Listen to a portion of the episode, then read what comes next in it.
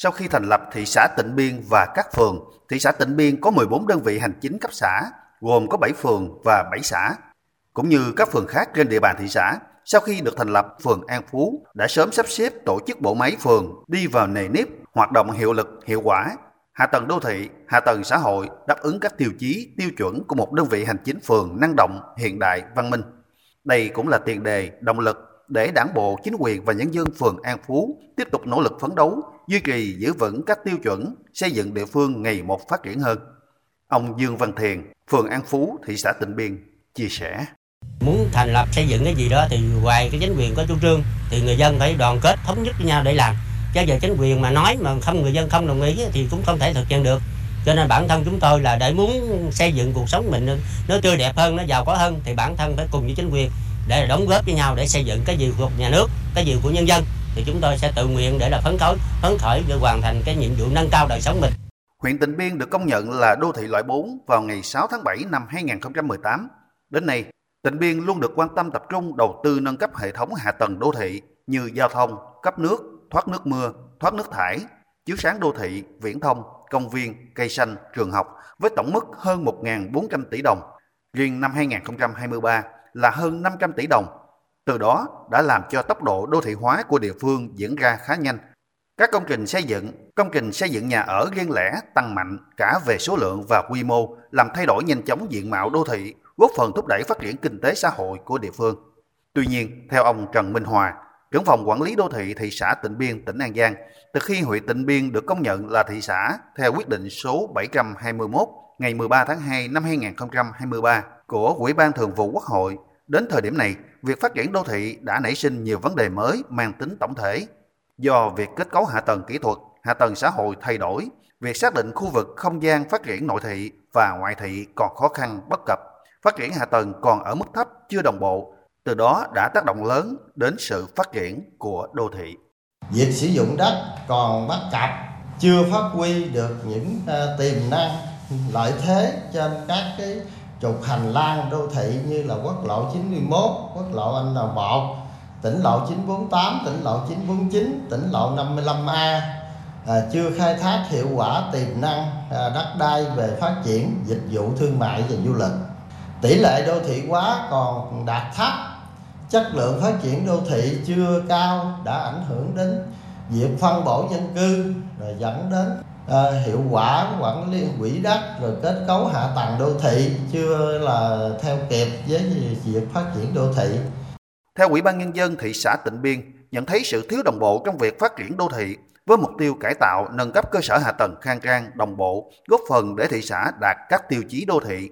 địa phương đã và đang thực hiện nhiều giải pháp tăng cường mạng lưới giao thông đô thị, đảm bảo an toàn giao thông, thúc đẩy du lịch phát triển, đồng thời cải thiện điều kiện thoát nước, điều kiện vệ sinh môi trường trong khu vực đô thị, đầu tư cho các công trình công viên, cây xanh đô thị. Phấn đấu đến năm 2025, tất cả các phường xã của thị xã phải có công viên, hạ tầng giao thông phải đồng bộ. Ông Lâm Văn Bá, Phó Chủ tịch Ủy ban Nhân dân thị xã Tịnh Biên cho biết, thời gian tới, địa phương sẽ tập trung thực hiện tốt việc rà soát, điều chỉnh, bổ sung hoàn chỉnh các kết cấu quy hoạch chung, nhất là việc quy hoạch sử dụng đất. Trên cơ sở đó, lập quy hoạch phân khu, quy hoạch chi tiết xây dựng, triển khai thực hiện tốt việc lập, điều chỉnh quy hoạch đô thị để rà soát các tiêu chí đô thị loại 4, hướng tới tiêu chí đô thị loại 3, đồng thời đề ra các định hướng, giải pháp phát triển tỉnh biên trong bối cảnh mới, tình hình mới. Trong đó, tập trung phát triển chất lượng đô thị, khu vực trung tâm đô thị và các phường nội thị phát triển hạ tầng kết nối liên vùng. Cụ thể, các nhóm dự án đang sẽ thực hiện hoặc có chủ trương thực hiện gồm 94 hạng mục với 23 công trình giao thông, 16 hệ thống thoát nước, 12 công viên cây xanh, 7 vỉa hè, 20 hệ thống chiếu sáng công cộng và 16 công trình khác. Đặc biệt là các dự án hạ tầng trọng điểm như dự án đường tỉnh 948 giai đoạn 2, dự án cơ sở hạ tầng núi cấm, dự án khu dân cư dưới chân núi cấm, khu dân cư lộ 20 An Nông, chuẩn bị đầu tư dự án nâng cấp Hương lộ 11 và kết nối tuyến nhánh đến trung tâm xã Tân Lập. Dự án xử lý hạ tầng giao thông giai đoạn 1 đáp ứng tiêu chí đô thị loại 4 thành lập thị xã Tịnh Biên. Dự án phát triển cơ sở hạ tầng thích ứng biến đổi khí hậu đô thị Tịnh Biên vốn ODA. Trong đó có dự án xây dựng hệ thống hồ trữ nước ngọt gắn với hạ tầng thủy lợi phục vụ sản xuất tiểu vùng tứ giác Long Xuyên. Dự án đầu tư nâng cấp đường tỉnh 945 và đường tỉnh 949 đang thi công. thực hiện tốt việc nâng cấp tỉnh lộ 948 giai đoạn 2, tỉnh lộ 949, hương lộ 11, quốc lộ N1,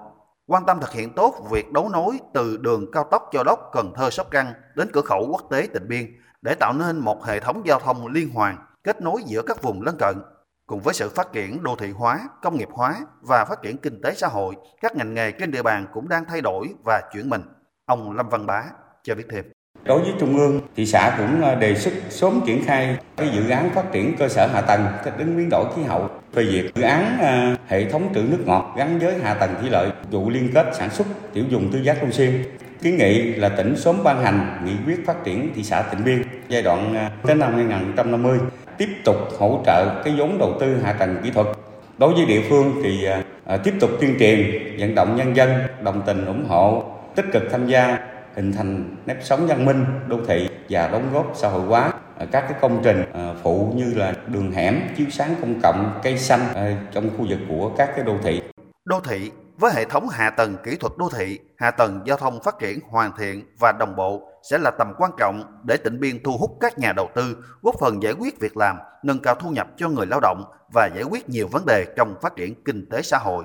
Những kết quả đã đạt được trong thời gian qua và những giải pháp mục tiêu lớn trong thời gian tới, cùng với sự đoàn kết, quyết tâm phấn đấu cao độ của cả hệ thống chính trị, cùng với sự đồng hành của nhân dân địa phương,